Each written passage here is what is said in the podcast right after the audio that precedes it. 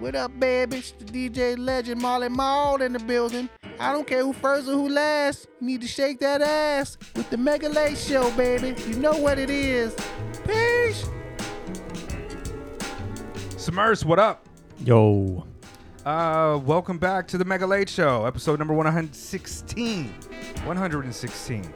Submerse, it's good to have you back, brother. Thanks, man. It's good to be back. You know, you were here uh, episode 40, which was almost exactly two years ago with uh, Fitz Ambrose. Yeah. Yeah, Oh, almost. wow. I think it. Um, I just saw a little joint on my, my thing that said, "Hey, July 11th, two years ago," and it was uh, some posts about you being on a podcast with Fitz.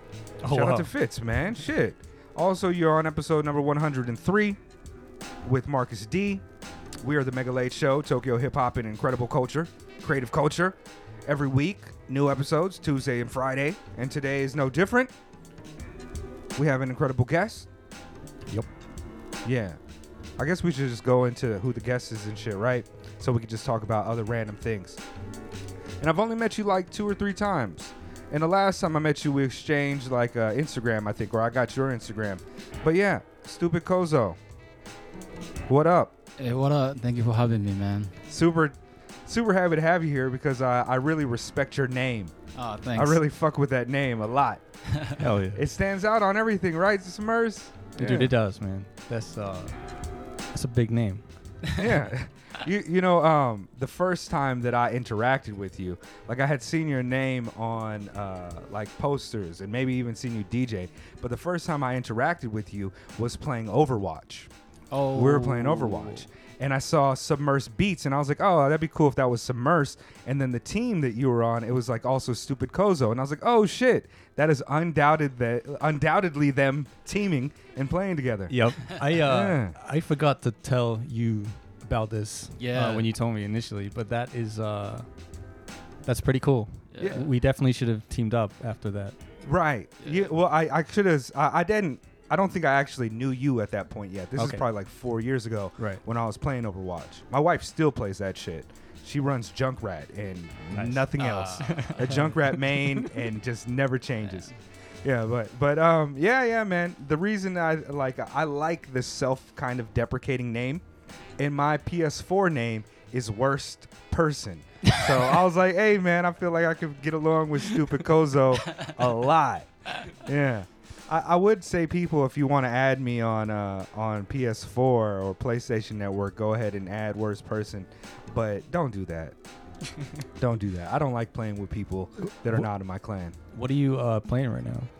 Um, I've been for the like the last two years. I've basically been doing only free games. Okay. So uh, Apex Legends. I did Fortnite for a couple weeks, uh, and right now I'm playing Call of Duty Modern Warfare or Warzone. Is that what it's called?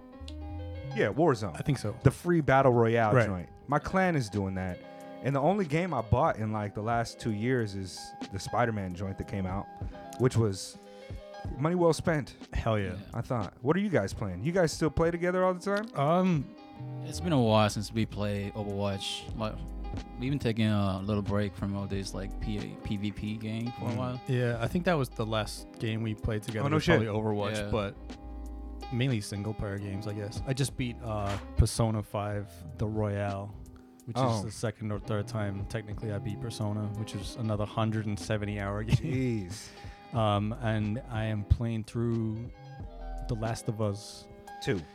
1 again. Oh, okay. Um, just before I go into 2. Mm. I'm just kind of waiting for that hype to die down. But it's really hard at the moment to like avoid Spoilers. spoilers, right? Right. So I'm, I'm basically trying to like not listen to any game podcasts or like Yeah. YouTube channels I usually do. I'm trying to just block that out of my head. But I managed to avoid all of it. Like I want to play that game a lot, but I'm waiting till that shit ends up for like ten dollars at the fucking hard off or some shit. Like Yeah. I just don't want to play full price for these games anymore. I, I felt I felt like I got I, I fell into like uh buying fucking skins and shit. Like and I, I hated myself for it. I was like, yo, I need to look like John Wick too, right? And then like I just I, I didn't spend I probably spent like fifty like five thousand yen on like skins, and I was so mad at myself that I just decided not to spend any money on games anymore. So that's my level right now. yeah, I feel that. Um, I think I spent quite a bit on Overwatch loot boxes. It starts off with just one, right? You're like, Yeah. okay, just one, and then you get a bu- you get a free one for Right. Christmas, and you're like, oh man, they're so generous It's with like this game, and then I'll just buy a couple more. Right. I really need this like Dr. Junkenstein skin right Yeah. now. Hell yeah, or you like the need that. fucking Yeah. like the lava fucking doomfist shit. And then it just all goes downhill. Yeah, But my wife is not a gamer, but man, that's she fucking plays Overwatch like at least an hour a night for probably the last since it came out. right. And I've been trying to push her to other games and like if she likes this and maybe she'll like that, but nah. It's a strange thing, man. But but yeah, to go back, uh, I guess let's well let let's introduce Kozo uh, a little bit more, and then we'll talk about some more games and shit before we get into it. Because I want to talk about PS5 with you guys and shit like that too, Right. right? Cool. yeah. But but uh, Kozo, can you tell us a little bit about yourself? I know you as like a DJ Mhm. um, out here. I know you spent some time in Canada, which is where you picked up your English. Yep. And you're not a, originally from Tokyo. You're from Fukuoka. Yes, exactly. Okay. Can, can can you tell us a little bit more? or Yeah. is that is that it? um, I'm 28 years old, Japanese. I grew up in Fukuoka, which is south part of Japan, and I went uh, university on there, so I lived there until 23. Yeah. Then I took the year off from college and then uh, went abroad to uh, uh, Canada. That's where I learned English. And then went back to Japan, Fukuoka. Then we, s- I started with a radio show called Abysmal Lounge with my homie Fiko, which was uh, uh, my uh, college mate. okay. Yeah, so Japanese as well. yeah, exactly. So yeah, we started the radio show, and I started connecting with the people in Tokyo, such as uh, Cosmopolitan guys, Submerse, having show together in back in Fukuoka, and also sometimes I visited Tokyo too. And then uh, after graduation, I found a job in Tokyo and moved up, to, moving here. So ever ever since that, uh, we've been I've been hanging out with Submerse and having show with them, and then Okay. DJing.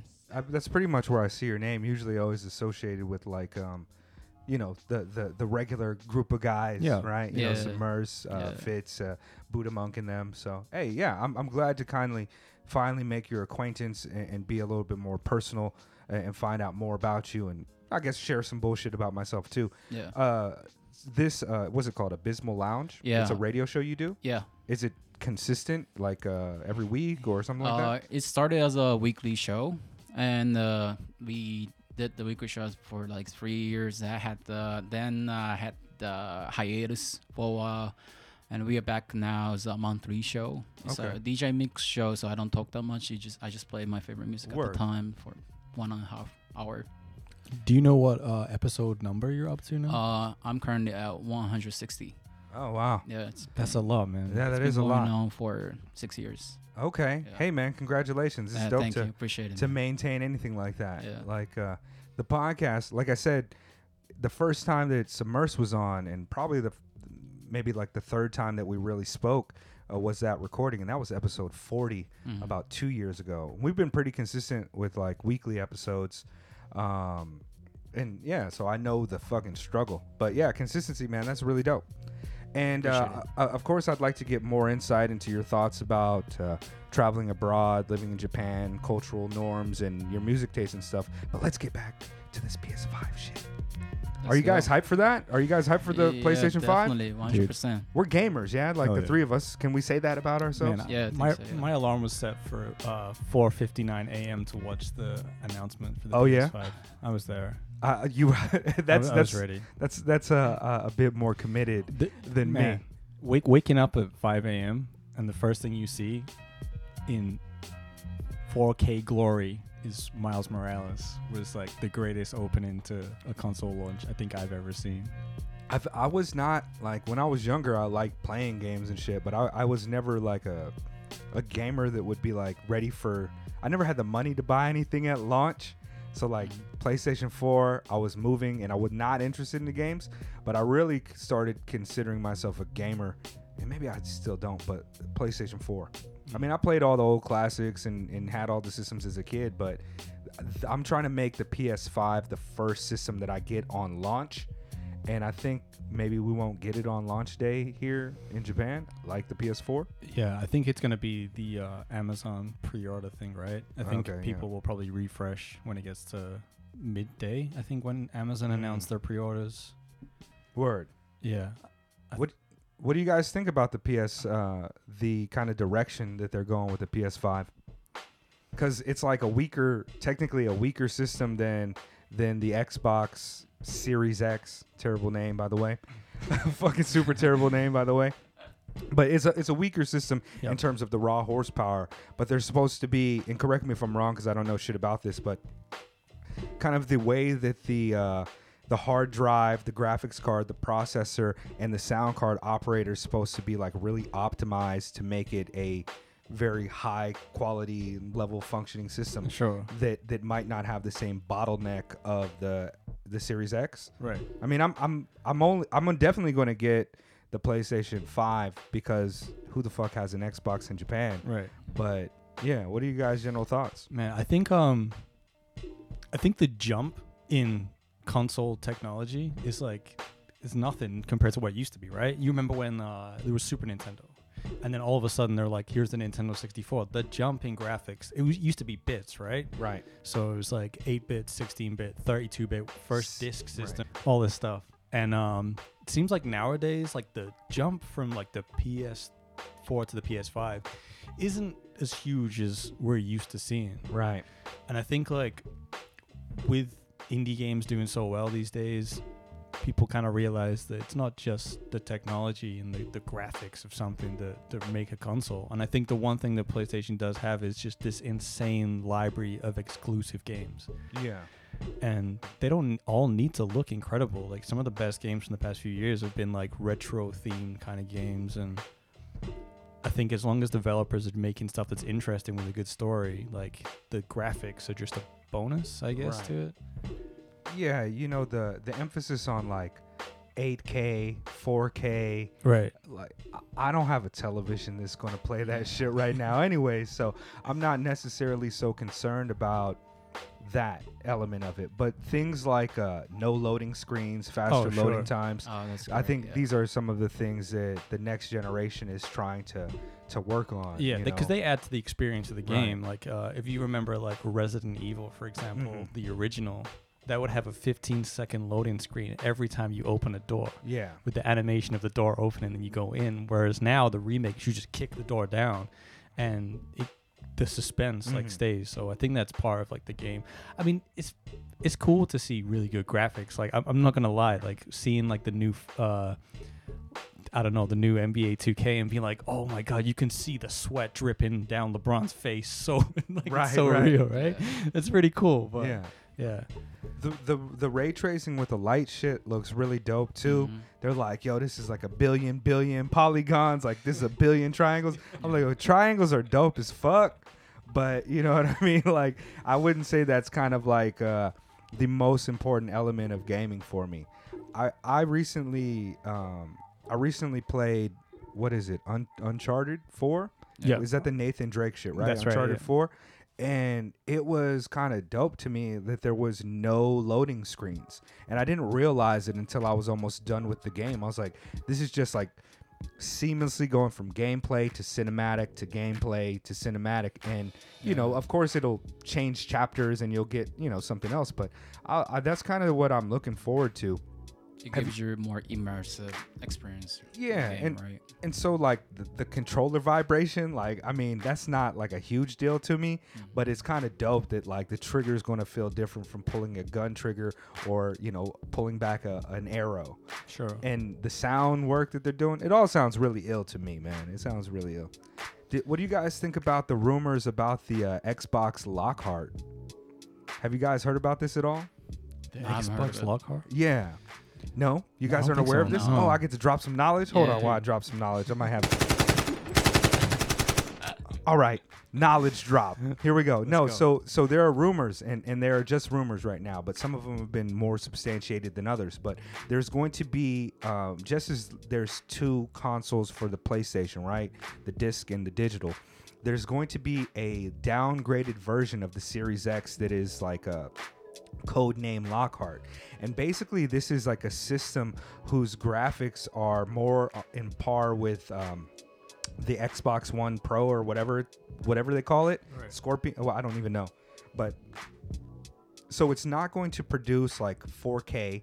It's not going to do all these things, but it has the capability of playing all of these new um, generation games, just set resolutions that are more in line with what what's up now, right? So you're getting a slightly downgraded gaming experience, but all of the benefits of the new con- the, the new generation, which means it's going to have complete backwards compatibility through the entire Xbox cat or the majority of the Xbox catalog all the way to Xbox One new games, the downloading, and the ability to play with people who have the other system, you know, and, and other systems. But the biggest selling point of it is they're talking about the price point is going to be like Neiman, like $200, which is, That's pretty half. insane, right? I mean, if that's the case, undoubtedly I'm going to get one just so I can play like fucking Gears of War and shit, you know? And you get all the gaming experience. So, yeah, uh, like you were saying about um about graphics not really being the the demarcation of advancement nowadays, I fucking think that that's dope. So I'm all for that. Yeah, for sure. I'm all for that. Man, I, I forget how much of a big market share uh, Microsoft and Xbox has in the West. Right. I, I mean, like, I pretty much my first online gaming experiences were Xbox One, Xbox Live, Halo, Yeah. and I love that stuff. That was like uh, incredible. The first time you could speak to your friends Right. like with a headset and hear them and play games at the same time. Like everyone owned an Xbox, but in Japan, like the Xbox is pretty. I don't know anyone that owns an It's Xbox here.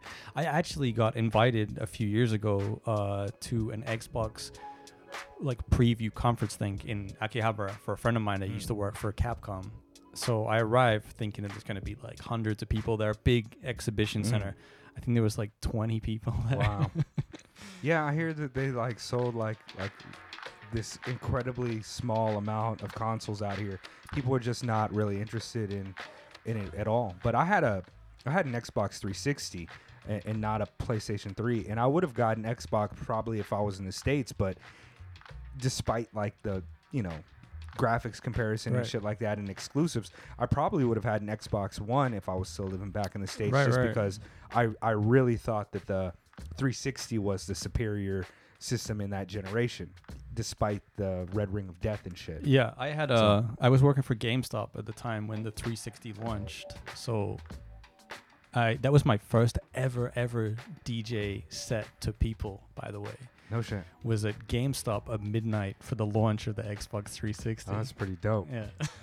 What did you play? What type of music were you playing? Man, like, I, I have no what- idea. what year did that shit drop? Like 2006?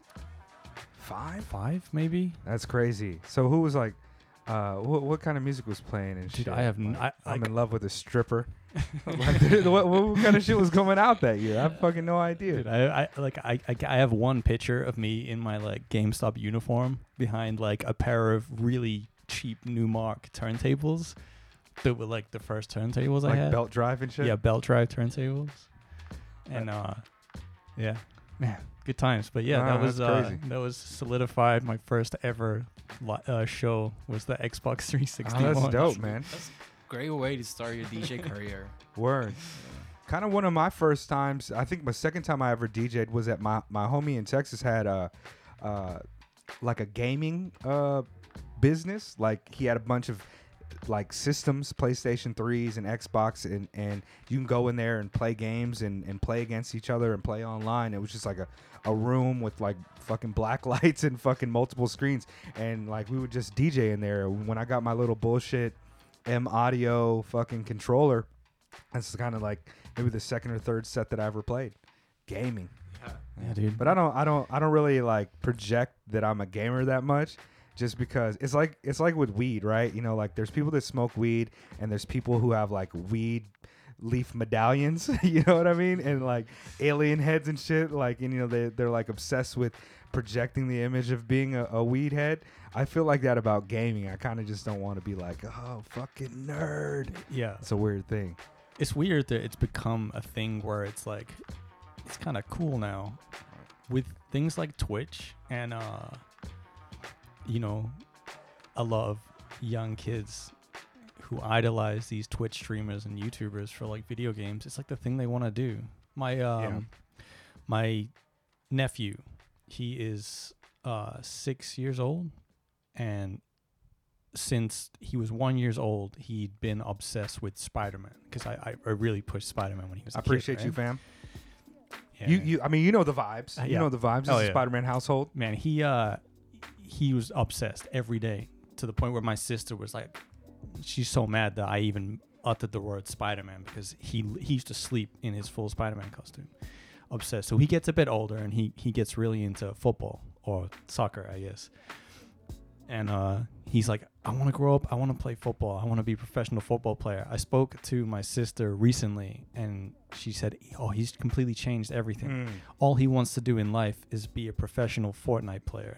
And he's like, Mm. Mom, I want to be a gamer. I want to be a pro gamer. I want to theme my room around video games. Yeah. I'm like, that's pretty cool. It, it's cool, but it's also kind of weird, right? Yeah. Like, um, there's such a subculture around it. It's become kind of like a, uh, it very much is like a culture. The way that we used to think about hip hop culture, Mhm. like there's a gaming culture and like a lineage and there's like the organic like pioneers that were playing you know melee tournaments smash brothers melee tournaments Oh, yeah. like traveling the country you know not online and now that there's this whole economy around it but it seems a bit different to me than like organic cultures that come together organic cultures than cultures that come together in a physical space just because I don't know, it's mediated the entire culture is mediated by experiences that people within the culture are not really developing. You know what I mean? Like the gamers are different than the gaming programmers and also so much of it is based upon like consuming and not actually the participation. It's a weird thing, right? I haven't really thought about it in those terms, but yeah, I don't know. Yeah. It's really interesting when a community like takes something for their own and and makes something new out of it. So I Mm. think Melee is a pretty good example for Smash because that game was already pretty old. And people started to run tournaments and they figured out things like how to wave dash and Right. like things in the game that were never supposed to be even like used. And they built like a whole scene Mm. around like Smash Melee. Even the GameCube had been like Right. gone for years, but I remember like people used to host tournaments and you just turn up at someone's house and you just sleep on their couch Yep. for like the whole weekend and it's just melee Right. the whole weekend. Right.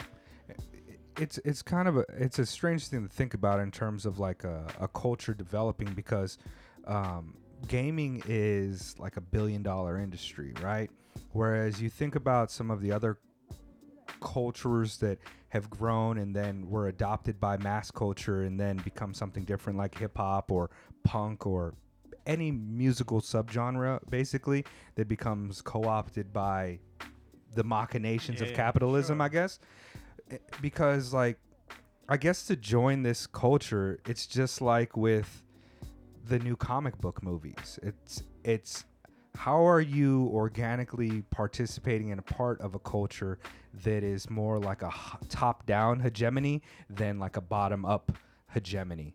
Uh, a, you know which is weird. I don't know. Uh, we don't need to get into Yeah. too deep into it but i feel like we've just stumbled across a conversation that would be better suited if we collected our thoughts on it and yeah, then yeah. had a discussion like did some research on critical theory or some bullshit yeah but but fuck it uh, i don't know video games let's get back on because you're being quiet over here stupid I, I kozo just want to ask real quick what what was the first games you played when you were a kid? Because I know obviously like things like Xbox weren't huge in Japan, but I know like the PC engine was like massive for like kids in Japan. And the PC engine was released in the West as the TurboGrafx 16, but it still was never like really popular. Hmm. Like, do you remember like what was your first like home console? he's or- too young for the I TurboGrafx. think it Oh, was yeah. uh, Super Family computer. Super Family. okay, Super Nintendo. Yeah, Super Nintendo. Yeah, that's the first one. Yeah, my brother got one, so I was playing uh, Chrono Trigger, Dragon Quest, Nice. Final Fantasy on that console. Yeah. Okay, so you got older brothers. Yeah. How old? How old's your older brother? Uh, seven years old. They're than me. okay, he's closer to my age then. That's that's a really cool a- age, I think. Yeah. to I have think- someone yeah. older like an uncle or brother Yeah. because then you can get to see the cool stuff when you're really Right. young. and- Yeah, exactly. Right. I had the one uh, ten years older sister as well. Okay. So my brothers and sister, brother and sister, actually opened the door for me for hip hop and music, and games. So they were interested in in hip hop and gaming too, right? Yeah. Huh. That's when when did you w- w- did do they know how to speak English? No, not No? at all. Yeah. Mm. That's interesting. That's one of the things that I wanted to kind of get into about your experiences here uh, in Japan, um, eh, because you've traveled abroad. But where should we start first, Submerse? Where do you think we should start? I didn't make any show notes, but let me think here. I Let me think one of it the uh, the first times we met, one of the funny and interesting things was I loved the slang you used, and then I, I think you told me about it, and I asked you, and you you said you used to read hip hop lyrics Yeah, exactly. to learn English, Yeah. which Mm. I think is a pretty interesting way. Like I don't really know, I've not really met anybody else that's tried to to learn English that way. that is interesting. Yeah. Let's start with like what were some of your um, earliest musical influences, bef- may- maybe even before you got into uh, you know non-Japanese artists. Yeah.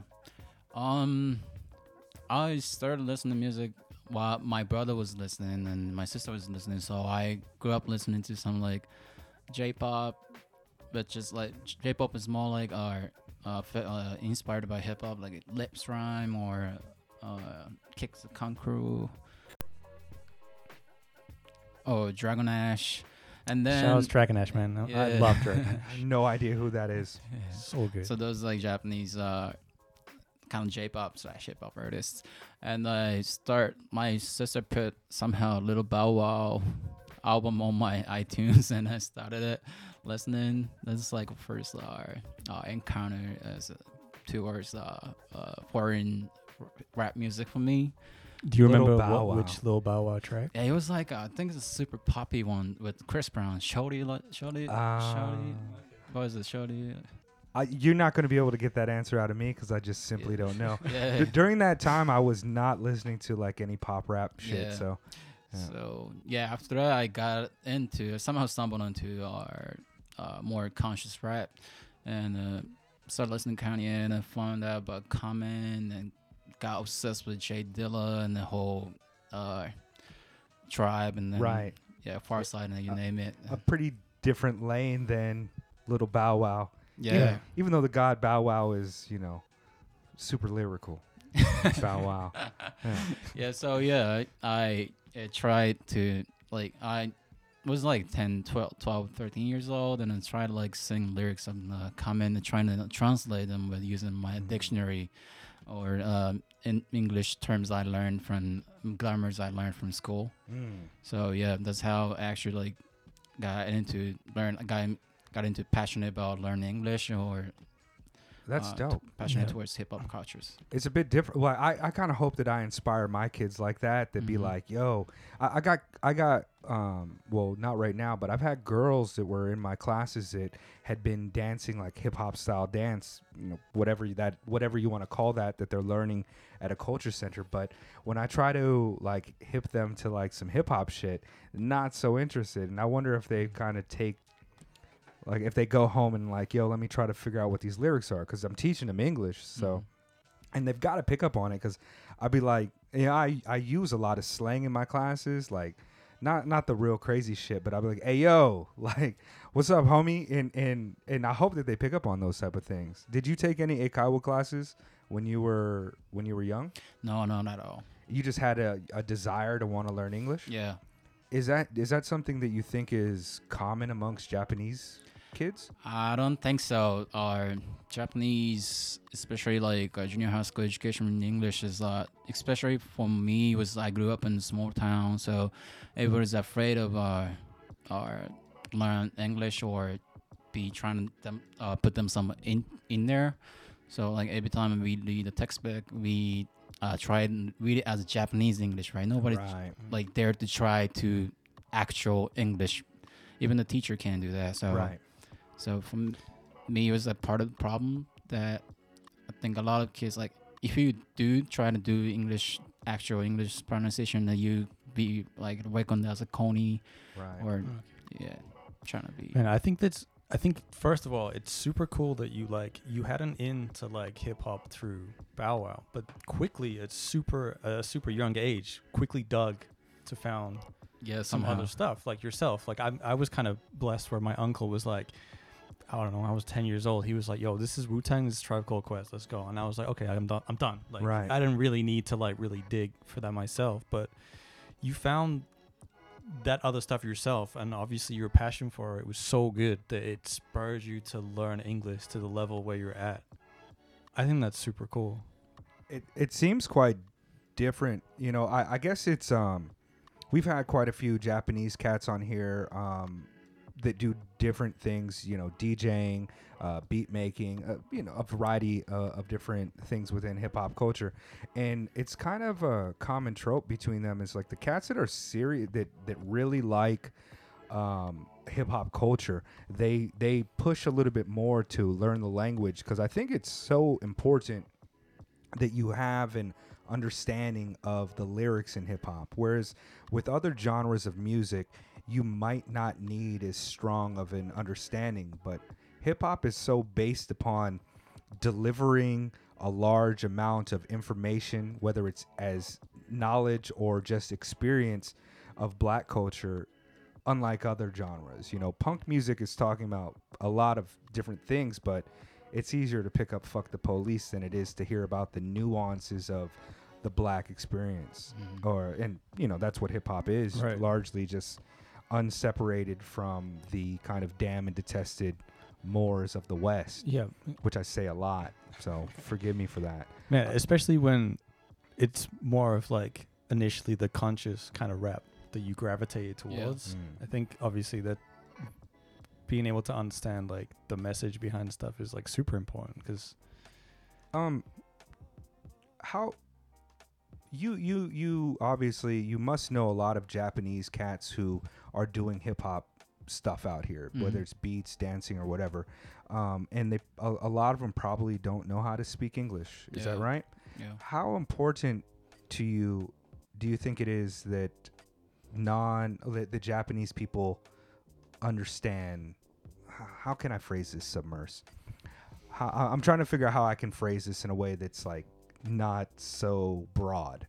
Do you think it's important for Japanese people doing hip hop shit to learn about where the shit comes from? Is that is that clear? Do yeah, you I think that? that's clear. Yeah, How do you think? How important do you think that is? I think it's uh very huge, very important to learn how the culture you love came from. Uh, English, learning English is also, I think it's a way to get better understanding and then more close to the source information. I think also in terms of learning where that can come from, I think there's uh, so many great uh, translators who's uh, doing uh, uh, trans, uh, trans uh, translation for rap lyrics or cultures of books in Japan as well. Uh, I know uh, my uh, friend Shiho Watanabe had is doing like she's been doing uh, translation for rap albums for over ten years. I Oh wow! So yeah, I think a lot of cats um, in Japan is learning those uh, original original stories or cultures uh, via their translation. So I think uh, it's important to learn the culture, yes, Mm. but you need English. Is it's better to have it, but not necessarily. Okay. that's really cool. I mean, one thing I, I have noticed recently is, um, because of everything that's happened in the past few months and, and Black Lives Matters and everything, and the stuff in Japan that people have translated to Japanese to, to, to repost and to try and spread the word more on the message and educate people. There's been so many really great resources uh, translated to Japanese. Seems like the community is quite passionate about being able to, to translate that stuff Right. for, for everyone. Y- you know, I'm I'm a bit I can be a bit critical about anything, but when it comes to hip hop culture, right? I've always taken a very protectionist uh, position about it because historically, uh, black art forms or even you know deeply uh, ethnic art forms, whether it's the uh, people from Mexico and Cinco de Mayo or even the Irish with you know um, all of their cultural traditions that have been kind of co-opted by American culture. W- when it comes to hip hop, seeing that that's my culture, um, that that I grew up in, you know, my my my dad is black. I, I'm concerned when I see Japanese people putting on all the hip hop garments and doing all the hip hop things, but not fighting for or at least even acknowledging some of the issues that black Americans are facing.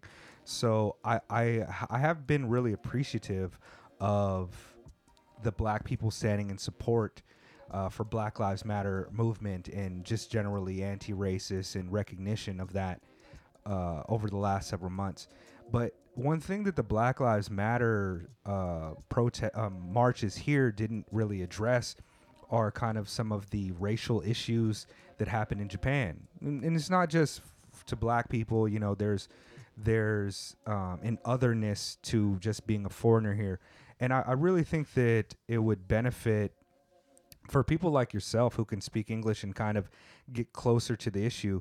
Uh, I think it's really beneficial if guys like you led the charge in anti-racism here and pointed out to people when they're fucking up. Have you ever had to see have you ever seen like one of your peers, a Japanese person who was doing something that you knew they shouldn't be doing with like black culture, you know, like saying the N-word or or blackface or some bullshit like that? Have you seen shit that's wrong? Yeah. You've seen that here? Yeah, yeah, yeah. Definitely. Uh, there's one Halloween party I played back in the day, and then there's a guy who had the afro uh, wig on and blackface and uh, trying to play disco, and I was like, yo, no, you, you, dude, that's. Uh, this came from ignorance, right? Right. So, so I try to be uh try to uh, persuade him not to do that, but like, he just didn't really have like listen to me. It was Right.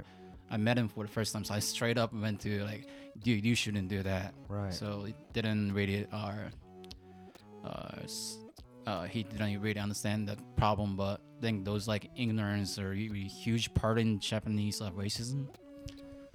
I got I gotta say I'm I'm quite proud of a lot of uh, some Japanese people I know within the music scene here who are usually quite quiet online who have been vocal recently in in showing their support Yeah.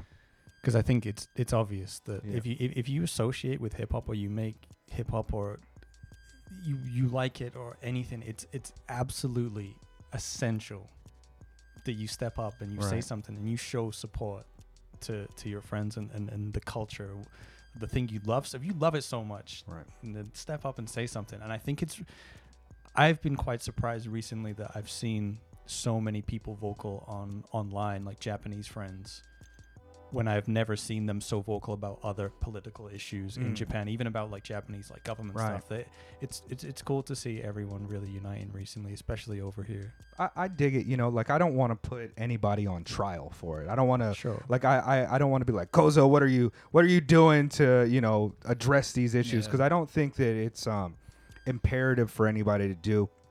Um, for black people are not a monolith, and not everybody has the same experiences. While there is kind of a um, it's it's very much highlighted in culture right now, and there's various different degrees of people who are addressing them. You know, from your Twitter groups to you know people who are addressing the clash issues. But I think it's I think it's rather important, and because Japan is so far removed from uh, the American struggles that Mm. that that come with that country and and blackness, um, I don't expect Japanese people to have the answers on this shit. But it's dope when people like you who who have been abroad and kind of can see it in a different light because you can understand the nuances of a Kanye verse or a Common verse. It's good when you when you uh you know point out to a fucking guy that rocking blackface in an afro wig. It, it may seem like it's a funny thing to do, but there's kind of a uh, a context to that that makes it not a real cool thing to do. And and and it's crazy because like there was a controversy with uh, the rapper Awich, right? You guys familiar with her? no She used She's- N-words. Yeah, she used it quite a bit in her raps. She's um she has a biracial child with a a, a black man who is a five percenter, nation of the gods in the earth, like the most pro black almost. You know what I mean? And uh, like I guess she got permission from him to use it, and so she kind of does. But since she's making rap music and a face of rap music for Japanese people, black folks are like, "What's up with you using it? Like, you really shouldn't want to if you know black people." So, you know, that argument is kind of interesting, and and it's a contrast to kind of what the I feel it, it, it's kind of different from what I feel like the Japanese youth should be learning about the culture. It's not about like acting black. It's about participating in these things and fighting against, you know, uh, oppression and and these type of structures that are f- affecting all of us. So, I I'm more of, uh, for lack of a better term, a class reductionist than a race reductionist. I don't focus so much on my blackness or anything like that. But yeah, man, it, it's dope. Um, I think I feel like I have another question, like more questions about you. But let's let's let's just pause for a second while I change the music up. I want something more upbeat. You know, we're getting fucking serious here and shit. So here we go. Yeah, let's come back in with this shit. All right. Um. Uh, yeah, I, I- I'm not trying to put you on trial or anything. I'm just curious because you're a Japanese Catholic and speak English. Uh, how how important was your time spent abroad? Um, did it cause you to come back with a lot of different views about foreigners than your peers have? Yeah, definitely. It was a huge part of my life, and then I, I think it was the best decision I ever my I ever made in my life, to go abroad. And you know, I grew up in Fukuoka City. Back of my ma- my parents' house is a mountain, and in front of my parents' house is a rice field. It's a small town. That's dope. So for me, like, uh, actually going to see what's out there, just like going abroad from the small town, it's always a huge experience for me. And also, I may, even though at the time my English is not great, but I had passion for music, so I could make a lot of great friends there who has also passion have passion for music. We have a common language called music, so we don't Right. you didn't necessarily have to speak, uh, be able to speak fluently. So hanging out with them and learning English and then learning uh, more cultures, learning cultures or learning different thing. You fuck with like poutine and shit like that. Yeah, man. I I was a fan of it at first, and then by the end of the time I'm leaving, like I miss poutine, man. Ah. Yeah. I've never had it. Oh, dude, shout out poutine. It's just Yeah, like it's- French fries with gravy and shit, right? And cheese, cheese? yeah, Yeah, yeah. I've never had it. Yeah. Yeah, It sounds it sounds pretty different than the Japanese fucking uh, cuisine. Yeah. Yeah, it's like uh ramen for me in Canada. like Like, comf- after comfort- party, comfort food. yeah, after party food. Like where we- after party we go to poutine spot and grab some s- poutine. I miss I miss good street comfort food after shows and stuff like we get in the West. I really miss going for like a bagel after like a show or like pizza. I miss like American breakfast at fucking two thirty in the morning. Like go and eat a bunch of pancakes and sausage and hash browns and shit Yeah. for like six dollars at Denny's or something. The Denny's out here is not Denny's No, to me. no. not at all. Super So super disappointing. It's- yeah. I don't even think you can get pancakes at Denny's, right? they've got one pancake set, but it comes with a side salad, which is just blasphemous. it seems like the wrong thing to do. Yeah. You know what I mean? yeah. No, Yeah. a lot of chains different, right? I, I only knew a Subway in Japan. Subway in Japan is like healthy, like it's kind of like uh, conscious Right. fast right. food. Yeah. When I went Canada, like Subway in Canada, and it's like they have like meatball sandwiches. the Yeah. best They're the Subway best. They're the best. Yeah. I loved it and bummed about it when I found out uh, they ha- they don't have it in Japan. Yeah. There's a lot of disappointment to be had once you go to the West for like unhealthy food and you come back to Japan. Like, we're getting better though. The last several years, we've gotten a lot better. There's more Mexican food. We've got sandwich shops, Yep. a variety of different uh, things that'll probably kill you faster. Like uh, Domino's pizza out here, I feel like yo, that's a, that's a lot of calories. That is different than the Japanese approach to eating. Time to die. Man, I I heard that uh, I'm I'm always jealous of uh, Seoul, Korea, because they have Mm. uh, Dunkin' over there. Oh, okay. A Dunkin' Donuts. Yeah, and I Is that your vibe in Canada? Dunkin' Well, Donuts guys? man, I, I'm a, I'm a I'm a Timmy's guy. I love Tim Hortons. Okay. I think Tim's. That's what they call it, Timmy's? Uh, yeah, Timmy's, Okay. man. I think a double double. Double double, Timmy's. right? Mmm. Um, double sugar, double milk. yeah, double milk, double sugar, Boston cream. Mmm. Okay. But uh, I heard they just opened up two Randy's Donuts in Seoul. Oh, shit. Yeah, I never had Randy's Donuts before. I know it's like this super iconic, right? Every That's- time I've been to uh, to California. I never had a chance to Yeah, go. we've got the big donut in Los Angeles and shit. I remember, I remember that driving past it. I've never actually had a Randy's donut before, um, but yeah, I don't know. Uh, it seems like Korea is a lot more open to adopting things from the West Yeah, I think than so. than Japan. yeah. Japan seemed to be reluctant about it, or at least Yeah. more reluctant. And and when they do adopt things, they kind of got to Japanese it up a little bit and make it a little bit less Western. But Yeah. we're getting there. I I feel like in the last five years, you know, I've been in Tokyo for almost seven, and like the last five years, we've had a lot of changes. Carl's Jr., Shake Shack, Taco Bell, a variety of different Mexican foods. Uh, yeah, we're getting there. You Yeah. know. I heard that like Taco Bell used to be in Japan, and it didn't do well, and then they left, and now they're back. Mm, really Yeah. interesting. Okay. Uh, Um, is there, John? Is there a specific reason why, when you decided to to travel, hmm you picked Toronto? Oh yeah. Uh, so I was uh trying to go abroad with uh, walking holiday. So my option is either going to Australia or uh, Canada. And uh, I was listening to a lot of Drake at the time, so that's why I Hmm. decided to go Toronto. Yeah, Okay. I Yeah, think that's Toronto's a good look, man. I, I think it's a great city. That's what I hear. I've I've never actually been up to to Canada, uh, except for like once near Niagara Falls and shit when I was like three. I don't remember it whatsoever. But yeah, I hear I hear Canada's Toronto is great. Yeah, it's Toronto's like a really kind of. uh, It's the closest to like an American city. Yeah, I Hmm. think so. Would you think so? I Yeah. mean, you guys got a basketball, an NBA team. No The- other places in Canada to have that, right? There used to be uh, in Vancouver. The Grizzlies. That's used to right, be that's in right. Vancouver. Not anymore. Nope. Okay. Yeah. So- So yeah, being able to travel New York with, you know, night night bus or Man, two hours play would be a great bonus. For Oh, me word. As well, yeah. did you take that Greyhound?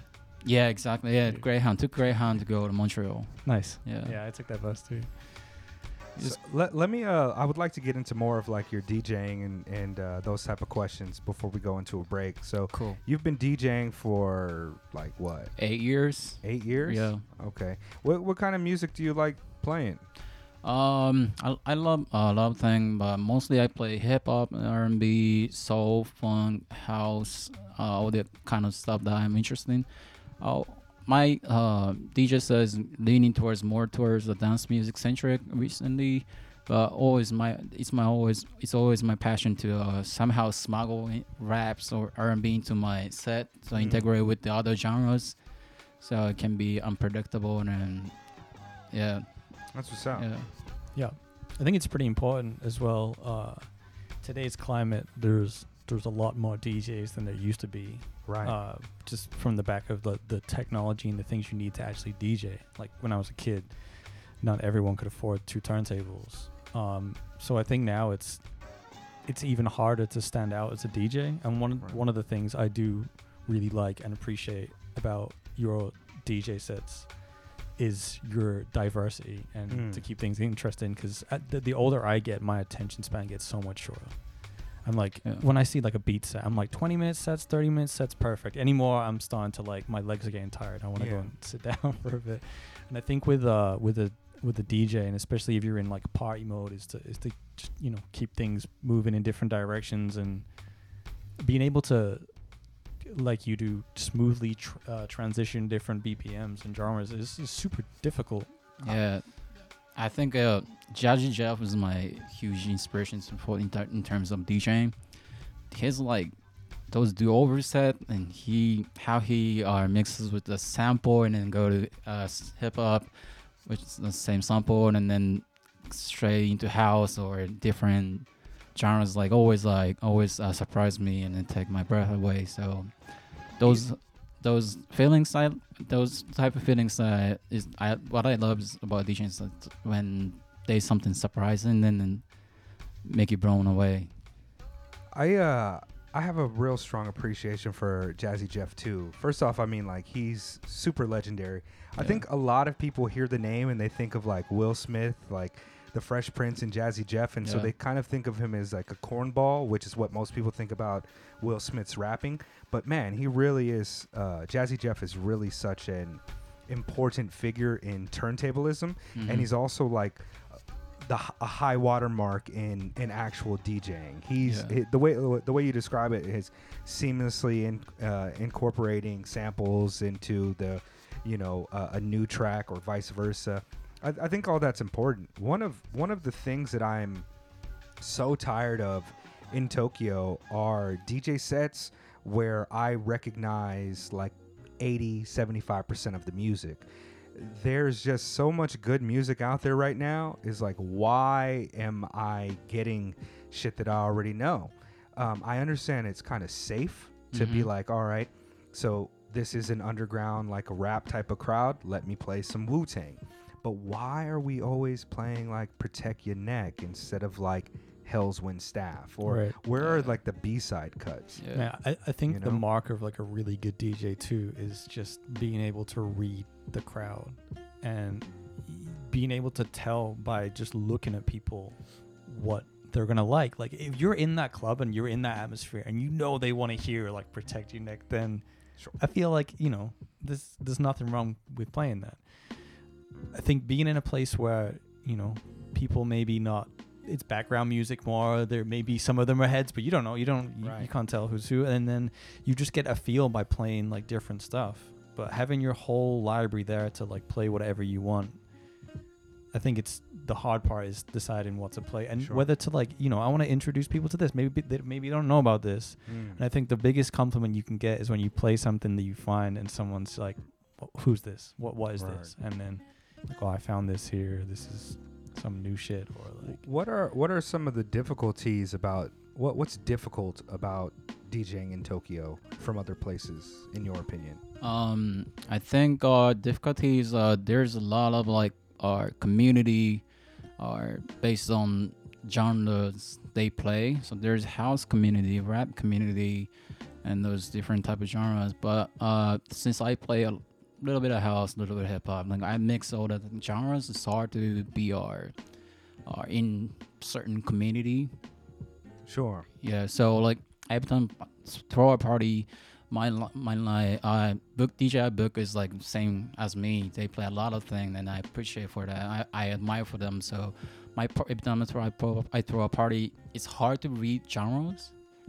It's easy to promote hip hop party, house party. Right. So it's uh, uh that's a struggle I've been having.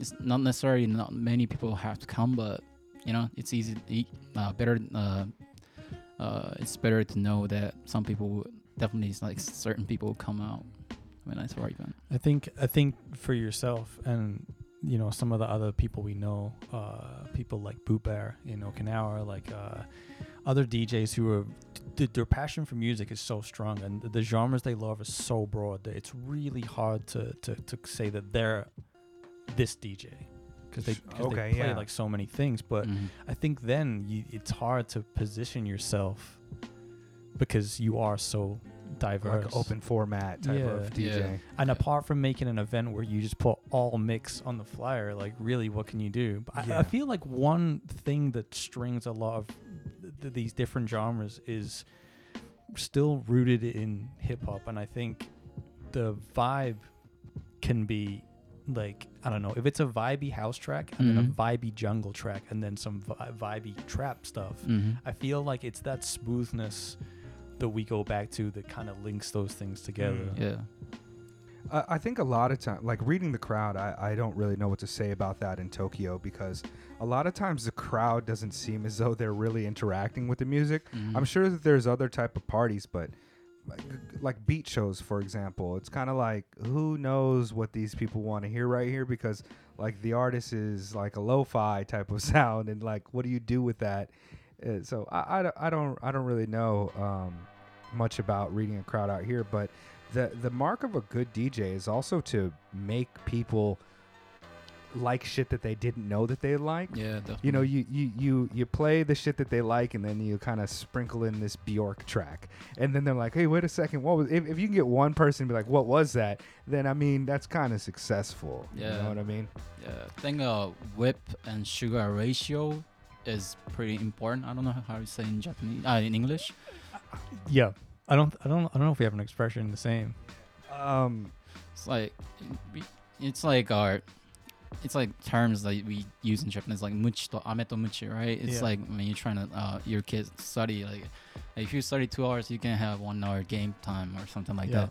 So like for me, or DJing, when I pick track, it's like this uh thing that they don't know. The crowd, uh, I pick the track, a lot of track, uh, crowd doesn't know about it, and also mix uh song crowd would love or would know. So like impact when you hear the song you knew or you know or Mhm. you love after something that you Sure. don't know is like huge. Wh- wh- That's what a is it? really important thing. I I found that recently through making music that I've purposely made parts of the tracks to sound really boring and almost out of key so that when the proper track comes back it's like oh it's like relief you know Mm. and I think like that works yeah. Is that kind of like uh, the the saying like um, uh, medicine goes down with a better with a spoonful of sugar or is, what is it? Dude, I, I I don't I don't know if there's a like a term that really sugar that. helps the medicine go down Yeah, that that's Yeah. it, right? So it's like you you like like the medicine is like the really dope track that they don't know that they like, so Yeah. you kind of play it in between, and all of a sudden they're like, oh shit, I do like Animal Collective or Yeah, some right? shit. You know what I mean? So yeah, um, Dude, it's I like know. enticing someone too with like a carrot on a string, right? You're like, okay, I just played this really famous track that you love, mm. so I'm gonna keep playing some other stuff you don't know yet, but maybe you know you don't know what's coming next. It could be, uh, we could play Annie up next. Yeah. Like- yeah. You also, um, I, I was curious. Submerse mentioned to me that you also throw events in Okinawa uh, occasionally, yeah, I or you have, or Uh, I participate. My friend's event, my homie Boo Bear, uh, Submerse mentioned him before, and then he throw our event uh, once in a six, uh, once uh, twice in a year. So I, I'm a regular DJ for that event, so I get to go to Okinawa every six months. oh, that's dope. I, I actually, uh, I was curious because I lived in Okinawa for about two years. oh yeah. My wife is Okinawan, and so I, I haven't. When I was out there, I've, I only went to a handful of like actual hip hop type of events, Mhm. like all vinyl DJ type of sets. Mhm. and I just wasn't aware of the kind of beat scene that they got out there or anything. But like, uh, Bugseed's out there now and shit too, Yeah. right? Uh, is he still out there? He, I think he's still out there. We, Okay. uh, the last time we were in uh, Okinawa playing that show, Yeah. we went a day early and we went and caught Lee. Yeah. Shout out Okay. Lee. Uh, do you know Lee? Lee yeah, Asano? yeah. Um, he makes like weird shit. yeah, dude. What's Yeah. what? What does he go by? Asano. Uh, Asano Ryuhei. yeah. Yeah. yeah, He's fucking ill. Dude, shout Yeah. out the the link for for Lee. Jun and Lee used to both work in the same Ichiran Yeah. ramen joint. Oh no shit. Yeah. you worked at Ichiran. Yeah, exactly. yeah. Oh, I, fu- I had the first uh, part-time job in Ichiran after and when I got to u- university and then there's uh, I told the uh, manager I love hip hop and then he said uh, there's a rapper in the shop and then, that was Lee actually. I actually didn't know he rapped. Like I only know him from he, his he used to rap, yeah. Okay. He's he was a actually great rapper and freestyler. Oh man, I met him. I met him maybe like five years ago when I first. It was like one of the first shows I went to, and afterwards we went out and we ate, and he gave me like a download link for his music. And when I got it, I was like, "Yo, this is weird as shit. Yeah. I Oh, love it. Like, yeah, I've still, I've, I've still got it. Got some of it on my phone. I'm certain. But uh, can we, can we go back to this Ichiran shit, right? like this is yo all right i have a homegirl who's like a i guess you could call her uh, an influencer right? She's also a gaming streamer now like sponsored by facebook or some shit right? She's she's dope like a super smart entrepreneur beautiful model type uh, gina darling right? And so gina comes out here every couple of years and i don't know where she got the information but she's the one that put me on to like ichiran she's like we gotta go to this ramen spot. Everybody says you gotta go to this ramen spot. So we stand in line for like 45 minutes or some shit on a whatever wednesday night and finally we get inside and i guess it's really dope because you get to like se- select all the single ingredients and the approach that you want. But when i had the ramen i was like okay this tastes just like every other Mhm. ramen spot that serves this type of ramen what is the deal with that like how did they get so popular and, and what do you guys think about this obsession with ichiran Man, for me, I work there, so I don't eat. I don't know. I don't appreciate that ramen that much. But thank God, experience is definitely unique. That you're uh, separated from uh, each uh, customers, and then you're they playing some Lee right now. Oh yeah, that's what's up. Shout out Lee, and um, and they say like focus. You have to focus on ramen, so they're the wall between the customers. So that's just like a lie. They trying to make uh things uh, make are they're uh trying to be as uh product productive. as- Uh, productive, Okay, yeah, like uh, um, uh, to sell as much ramen as possible. efficient as Efficient. possible, There we yeah. go. So like, so since there's a wall between customers, they don't talk after eat, after finish Yeah. eating ramen. Get the fuck out. yeah, exactly. Just they Right. leave so quick. No and- socializing here. Yeah, so they're just like oh, also like having always lying, always lying. I don't know why they have lying. I think- time. Yeah, they. I it- find in- it's popular with foreigners. Dude, it's Yeah. I my old place in Harajuku was across the street from the Harajuku Ichiran, and every day there was like an hour wait Yeah. with uh, tourists, always tourists. And the one in Shibuya, always tourists. I don't know about other places in Japan, but when we were in, uh, I went to the one in Fukuoka, and there was nobody there. It was completely Hmm. empty. It was just like Yeah. I, I've been there when it was been like a 10 minute wait, but Right. if you catch it at like the evening time or lunch, it, it's usually kind of nuts. Like Mm. I waited there once, like for straight up an hour with people because they wanted to go, and I was like, "Yo, do you see that spot, that spot, and that spot?" The ramen's probably pretty damn comparable. yeah, dude. You might not be able to get your noodles at like fucking a level of firmness, but it's going to be fine. Dude, that the hype for things is real, man. Uh, ben and Jerry's in Harajuku had like a four or five hour line to get Ben and Jerry's. ice There's a. Ben and Jerry's out here. I didn't know that. Yeah, dude, it opened a few years ago. They got half baked. The the the the chocolate ice cream with brownie and cookie dough in That's it. the best That's the one. best right? one, for right? sure. Yeah, yeah. I mean, I think that's like in the Bible or yeah, some oh, shit. yeah. And the name too, man. Right. Come on. Uh, there we half go. baked. Yeah. Like, think about it. What do you want? Some cherry Garcia? Figure it out. What the fuck? but yeah, man, dude, the uh, the the hype is is real in yeah, Tokyo. it's, yeah, hype and the experience that Uh, draws foreigners to Ichiran, I guess. That's fucking weird. I like hearing about these stories of people that work at places that are kind of strange. like, you guys know um, OYG, right? Phenomenal rapper. That fool is like driving taxis. Yeah, dude. And I find that, that that's like the illest shit. Dude, it really Yeah. is. I remember like uh, when he first started, he was uh, we were playing a batchka, and he turned up in his like suit, Suit? in his taxi Yeah. suit, and I'm Uh, like, yeah. dude, you're looking fucking sharp today. Yeah. He's like, yeah, dude, I, I drive a taxi now. I'm like, that's cool as fuck. Yeah. man." Yeah, I, I might have been at that same show. Was that like Devin's going away party or Yeah, some yeah, shit? it was. Yeah, yeah. Oh yeah, You I were was there there. too. I was Yeah, there. yeah. Oh shit, I'm throwing shit around, but yeah, that's fucking weird, man.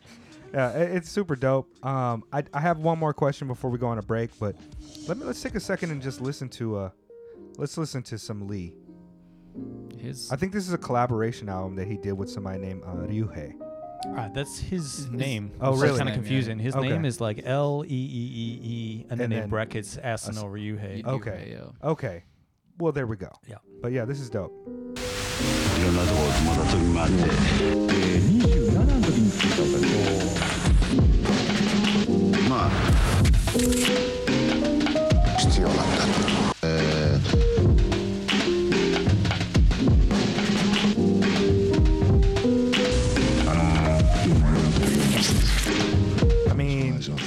Don't really rap over this.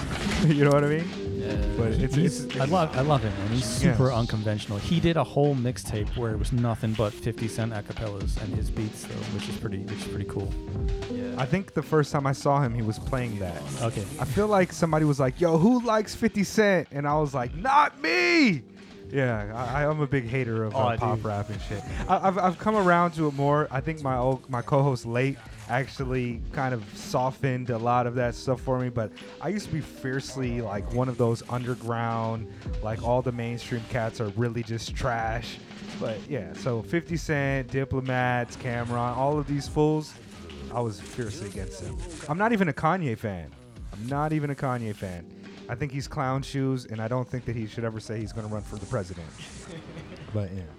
That Um, I agree. My, my question, uh, a question, maybe. Uh, all right, I got two questions, and pick. Let's pick which one we want to we want to answer. All right, so one question was, um, what type of music for you is a guilty pleasure? Is there a music that you listen to that's a guilty pleasure? Either that, or what do you guys think about these new subgenres of hip hop? For example, mostly the rap shit, like Griselda and that kind of new New York sound is kind of a subgenre of hip hop now. So which one of those you guys want to get into? Either, either. Either man. Um, What What do you think? What do you think, stupid Kozo? It feels wrong saying that, like calling somebody like, "Hey, stupid Kozo." what do you fucking think? I got used to it, no worries, man. All my gaming homies, they don't call me mega. They don't call me by my government. They call me worst.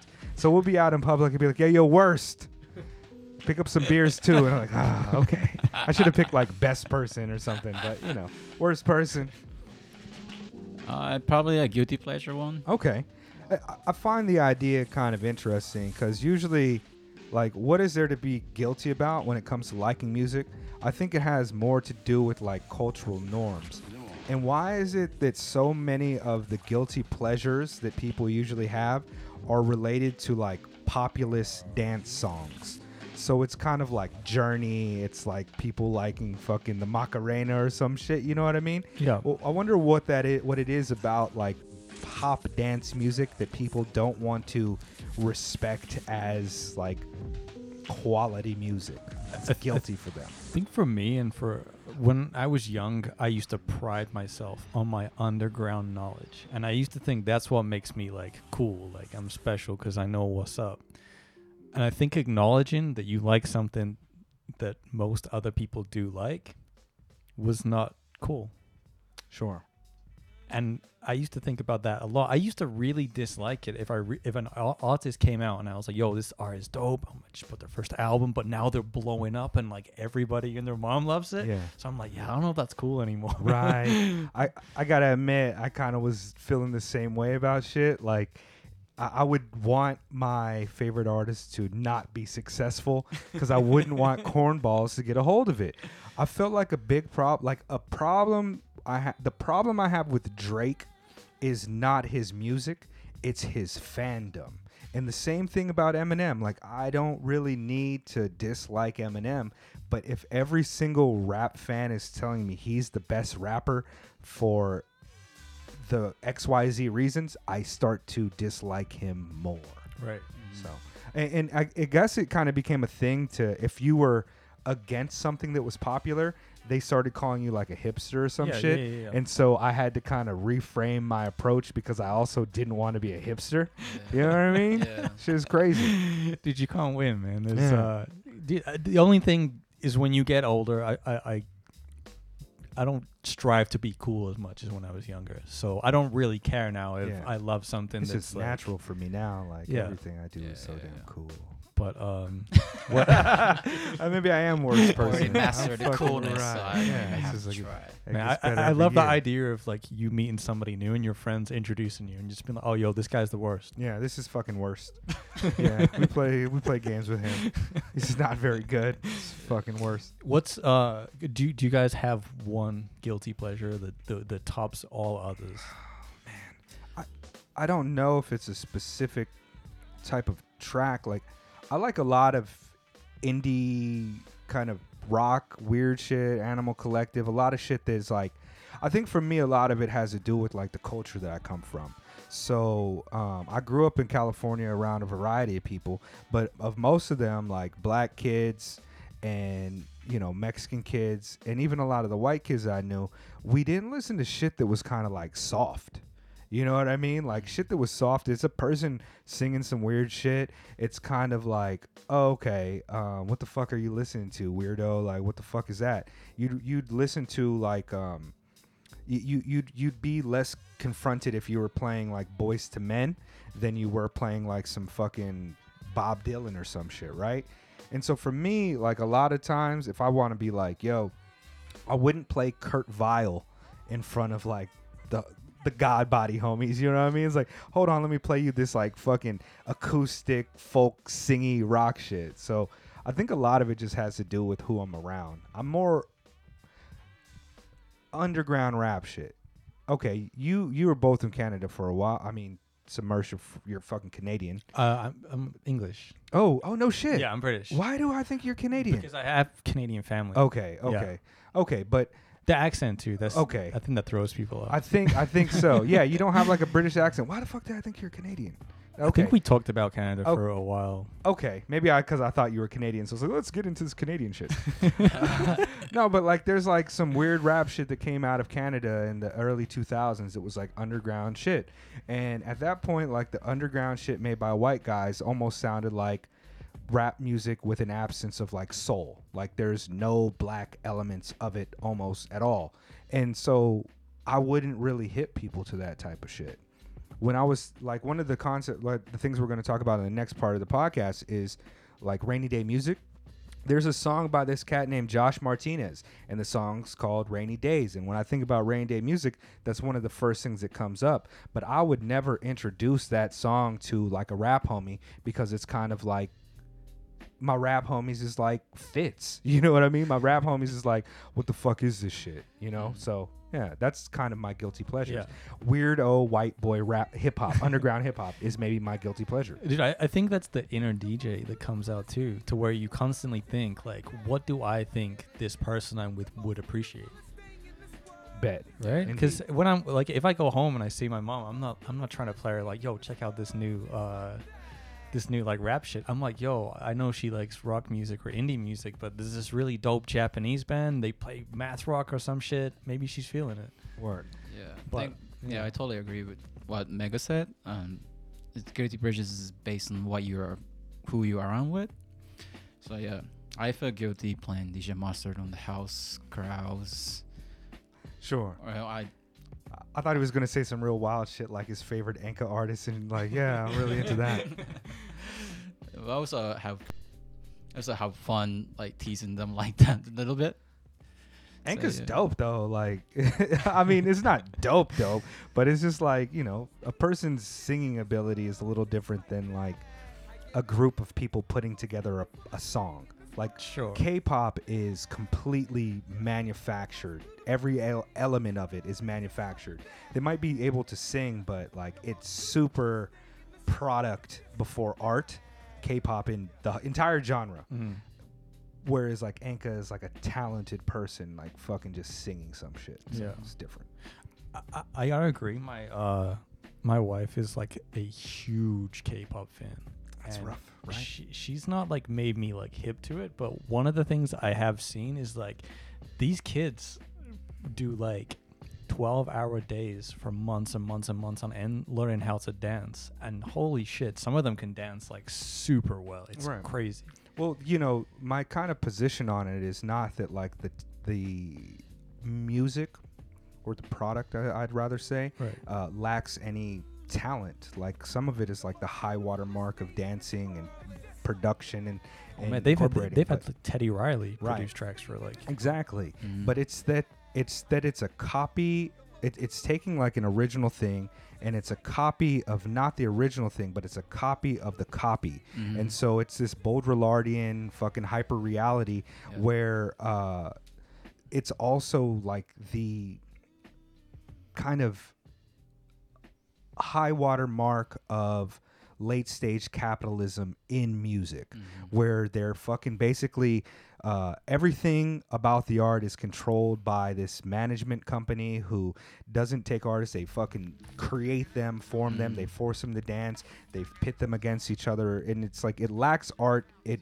what it is is commodifying art and it's genreless to an extent because they'll pull from anything that sounds good Mhm. and uh, they're the the the image of it is like these K-pop idols, Mhm. but in real sense they're more like wage slaves to this fucking company. So that's where I think it gets kind of gross uh, when it comes I, to I- K-pop. Yeah, I you know what definitely I mean? agree. I, I'm really curious to think like what some underground Korean rappers think about K-pop, Yeah. and if there's any lyrics about you know the. I really dislike, uh, and it seems like it's more prominent in Asia than it is in the West. The the whole management pop idol culture where they're basically paying these young kids like nothing, Mm. and they're they're making a shit ton of money from. I, I think that kind of American music, well, you know, it's a big difference because the way that uh, Korea's history didn't allow for artistry to kind of come up in the same ways that uh, other countries did, specific, specifically American. Like, we've already seen, like, the control of management happen in the United States. People break apart it, people go against management companies. We've had a whole evolution of music industry and art uh, is combating, you know, forces but K-pop has never had that opportunity because they've only just in the last like uh, 30 years have really even had the opportunity to create a music genre or music uh, industry, I should say. So it's a, it's a weird fucking thing.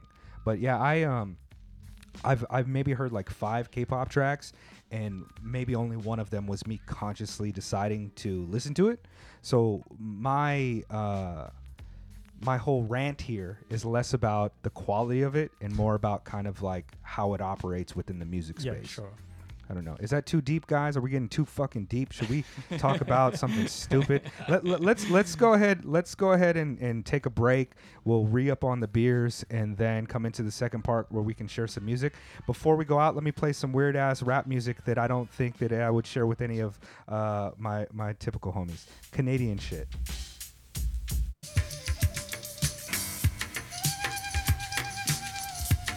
This is Danny Brown. No. Who is it? What is this? This is a cab from Canada named Kunga219 and a guy named Josh Martinez. And listen how fucking gangsta these guys sound. I hold the key in my hand, I make a mark like pea and sand. Looking for my friend to calm me down and take a stand. I was only hoping I wouldn't play this around anybody. each other. Riding four Listen to Josh Martinez, right? He's got like the weirdest. He, I quite like the verse. You know, I like it, but he doesn't sound like somebody that would ever be on a track with anybody that. Okay. Say thee now as I stand with key and lock in the treasures. This maybe came out in like 2000, 99. It's fun cooking up little hook lace track for heavy rocking back to cracking coalition. Visionary, very fun first sessions. The essence of those days was in Mike manifesting. And it grew in airy palms, going along on every way, dropping bombs to Sherry's home. Long before she was a mom's, it's been shown that I tried to ride the tidal wave of Noah's Ark. He's the KA, Yeah. Weird voice, yeah? the ray of sunshine like Can I play this at uh, the fucking uh, breakdown in in Harajuku or in Shibuya for the Rap Cats? Probably not, right? Yeah, we'll go out. Well, let me not go out to that. That's just trash. We can flaunt There these we go. All right, peace. Uh, oh, uh, Mega Late Show episode number 116. Stupid Kozo. Submerse.